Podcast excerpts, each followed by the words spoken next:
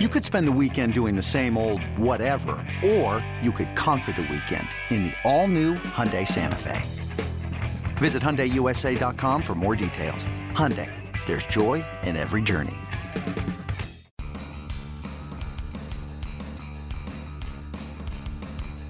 You're listening to MLB.com Extras, brought to you by MLB.tv. It's baseball everywhere. Hey everyone, Tim McMaster here, along with our MLB.com Yankees reporter Brian Hoch. And Brian, kind of dark times in the Bronx right now as the Yankees have have struggled a bit. Uh, nice series over the weekend, or uh, with the Royals last week, where they took three of four from the defending champs. Although the defending champs are having their own struggles, but when you look at this Yankees team and the issues that they're having, you got to look at this pitching staff and it's just not living up to what you hoped it would be. Let's start with Michael Pineda because he really struggled on on Tuesday. The ERA up to six point six, um, and it sounds like it's a situation where when he's in the stretch, he's not pitching as effectively as when he's out of the windup, which which isn't that rare, but it seems kind of drastic with Pineda. Yeah, and it's kind of baffled pitching coach Larry Rothschild a little bit, and. Uh, I, I think that the one thing that the Yankees believe is kind of an outlier and is confusing them the most is he seems to be throwing strikes, he's getting ahead of guys. He struck out nine last night, so it, it's not like he's not getting swings and misses, but it just for whatever reason it seems like he's having trouble putting hitters away. And uh, you know, you don't strike out nine hitters without putting some away, but it just seems to be coming and going too much, and uh, that's the inconsistency that has defined Michael Pineda's 2016 season. It's actually defined a whole lot of his career. Uh, you know, he had the big 16 strikeout game, and I think that's what everybody points back at last season on Mother's Day. But and that's that's an indication of what he can be when everything's going right. The problem is that's just not happening very often, and you're seeing too much of this. This other Michael Pineda, the guy who's 0 and 5 with a 6.6 right now. And I know he mentioned, you know, the talk of, you know, are you going to be replaced in the rotation and and stuff like that. But when you look at this Yankees team there's not really anybody to replace him, right? I mean, he needs to get it figured out. Yeah, I, it's hard to say, especially with Luis Severino on the disabled list. Uh, CC Sabathia is going to come back, but it looks like Ivan Nova's in the rotation to stay at this point. Um, yeah, there's there's not a whole lot that can replace him. You've already seen them call on some of the depth. That's why Chad Green came up from AAA. I don't think you you're going to make that case. Luis Cessa has been up. Um, I, they really need Michael Pineda to figure out. There, there's a reason that this guy with their number two starter coming out of spring training right behind Masahiro Tanaka. Uh, they believe in him. They think that he can still figure it out. Uh, but they, you know, as Larry Rothschild said last night, his season's about a quarter of the way over at this point. Uh, they they could, they really need to do figure it out. You mentioned Chad Green made his debut on Monday. I took the loss in that game. He was part of that Justin Wilson trade at the winter meetings that at the time I know a lot of people kind of scratched their heads about that move when it happened. Um, now that we're a bit into Chad Green's career in the Yankees organization, uh, how does the team feel about him? Obviously, they felt good enough about him that they let him start on Monday. Yeah, and, and he earned it. Um, he had pitched very well down at AAA, but – and I was one of those people scratching their heads when that trade came down. I thought there might be another move involved, and they might flip one of those guys. But uh, Cashman stuck to his word, and, and they they needed that pitching depth. Obviously, they've called on it already. Um, I think what you're seeing with Chad Green is he's a work in progress, uh, as most pitchers are when they're at that age. They get their first call to the big leagues. Uh, you saw signs of it. Uh, struck out the first batter he faced. Uh, he pitched okay. I think uh, he would be the first to admit that he was disappointed with the way it went. But I think what you're seeing there is he needs to go down to AAA and, and work on a third pitch because uh, when you have that two pitch mix starter, uh, that, that might work against AAA lineups, but big league lineups will get you, especially the second or third times through the order. Uh, not to continue to harp on, on the pitching issues, but but there's not a lot else right now. So we're going to talk about Luis Severino now, Brian, because Here's another guy who obviously had struggled plenty, 0 6 with the ERA, almost seven and a half. Uh, so things weren't great already, but now on the disabled list, the mild tricep strain. Uh, is this at least a chance as he goes on the DL to maybe take a step back and because he's almost more perplexing to me than Pineda because in Pineda you have a guy who throughout his career has had his ups and downs and his inconsistencies. But the Severino we saw in 2015 looked like a guy that was going to take off in 2016.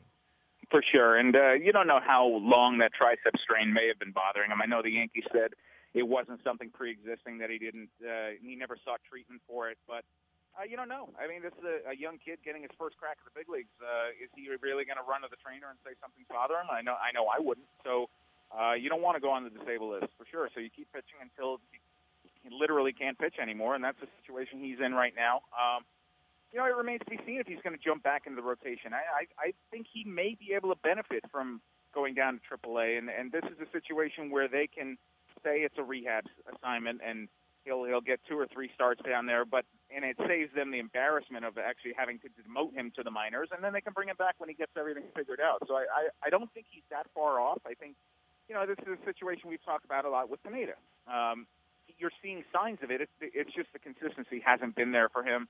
Uh, he's been missing a lot of spots. Severino has, and maybe that was injury related. Um, we certainly didn't see that in the 11 starts at the end of last season, so it's hard for me to imagine that he went home over the winter and, and forgot how to pitch that way. So I think that uh, there, there's a lot of things in motion there. Uh, maybe a, a little timeout is the best thing for Severino. And, uh, you know, the Yankees actually had a pretty good homestand despite the fact that their starting pitching didn't really give them a whole lot of quality starts. Uh, they, they were able to go 7 3, but surprising that you, you come out to the desert, a team that has struggled so badly, the Diamondbacks at home, and, and you lose the first two games of that series, and you're, you're staring at a series sweep the path between Scranton Wilkes-Barre and uh, and the Bronx has been a busy one lately, not just on the pitching side. Gary Sanchez was briefly up with the team, basically for a day. He went back down. Uh, now Rob Refsnyder with the team. Um, how long could his stay be if he? Obviously, they want him to be in the lineup a lot more, which would happen at the AAA level. But how long could Refsnyder stick up with the team?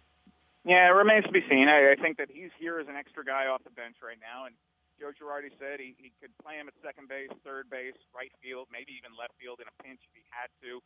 Uh, he's been rotating down at AAA, playing two games at each position, and uh, he's been on kind of a schedule with that, and he's enjoying it. But I, I think that when Alex Rodriguez comes back off a disabled list later this week, and it's not going to be Thursday, that's what we found out late last night. Um, but they're, they're still thinking it could be Friday, could be Saturday, could be Sunday. Uh, no matter what day, I think that uh, you're going to see Refsnyder head back down to AAA, and A Rod will take that roster spot. Yeah, A Rod, a little bit of a delay with that hamstring, not quite going to be ready. He has taken some batting practice. Uh, the other guy that this team really needs to get back when we talk about the pitching is CC Sabathia. Uh, is he still on schedule for Friday? That's what they say, yeah. yeah. And uh, he pitched a simulated game in the stadium in, in New York and uh, faced three innings simulated uh, style. And uh, so far, so good. You know, I, I think that you may want to bunt on him if you're the Oakland A's. I think that he's going to have some trouble covering first base. Uh, he might be a little ginger about that. I mean, this is a guy who wasn't necessarily covering first base great anyway. You remember he's kind of on the bare bones there with the two knees. So I think it uh, it should be good enough to pitch. I, I think that for CC, he grew up in nearby Vallejo. It's always uh, a lot of friends and family for him uh, when he goes to the Coliseum. And if you look at his career numbers, he's kind of struggled there. So I, I know that he'll be looking forward to putting on a good show and, and pitching in front of his parents and uh, well his mom and, and, and other family members and I, I think that uh, it, it's going to be a big start for CC. I think he wants the ball in Oakland for sure, and uh, they're going to give it to him. Yeah, and his last start before going on the DL was his best start of the season, and the Yankees could certainly use some more of that. Uh, last thing I wanted to talk to you about, Brian, was uh, this week uh, is the 75th anniversary of the start of Joe DiMaggio's 56 game hit streak way back in 1941. And, and on MLB.com, Yankees.com, they have, they're doing a kind of a daily update of what he did as if it was happening now, which is kind of neat to read. Um, their kind of daily recaps of the games in 1941. So that's how it's being handled kind of on MLB.com. Do the Yankees have anything planned this summer to commemorate the 75th anniversary of uh, of that historic streak? I would be surprised if they didn't. Right. Uh, I think that uh, those things are kind of held close to the vest. But I've been following along on Yankees.com and reading the the, uh, the day by day, and it, it's pretty cool just to see those names popping back up, and you get the little news alerts on your phone and.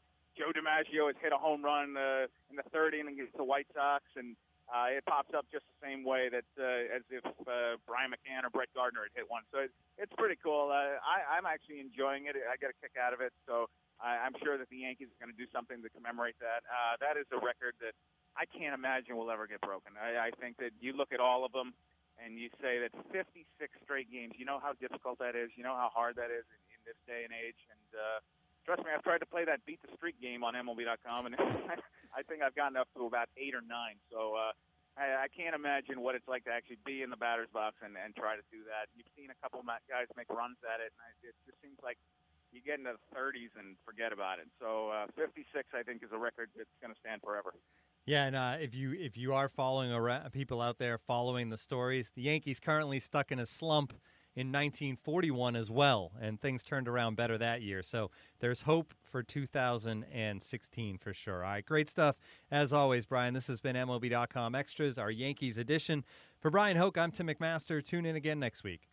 MLB.tv Premium, the number one live streaming sports service, is celebrating 13 years. Watch every out of market regular season game live or on demand in true HD. Real time highlights, live look ins, pitch tracking widget, and more. MLB.tv Premium includes a free At Bat 15 subscription. Watch live baseball on over 400 mobile and connected devices. Watch at home, in the office, or on the go every night on every device. Blackout and other restrictions apply. Visit MLB.tv for details.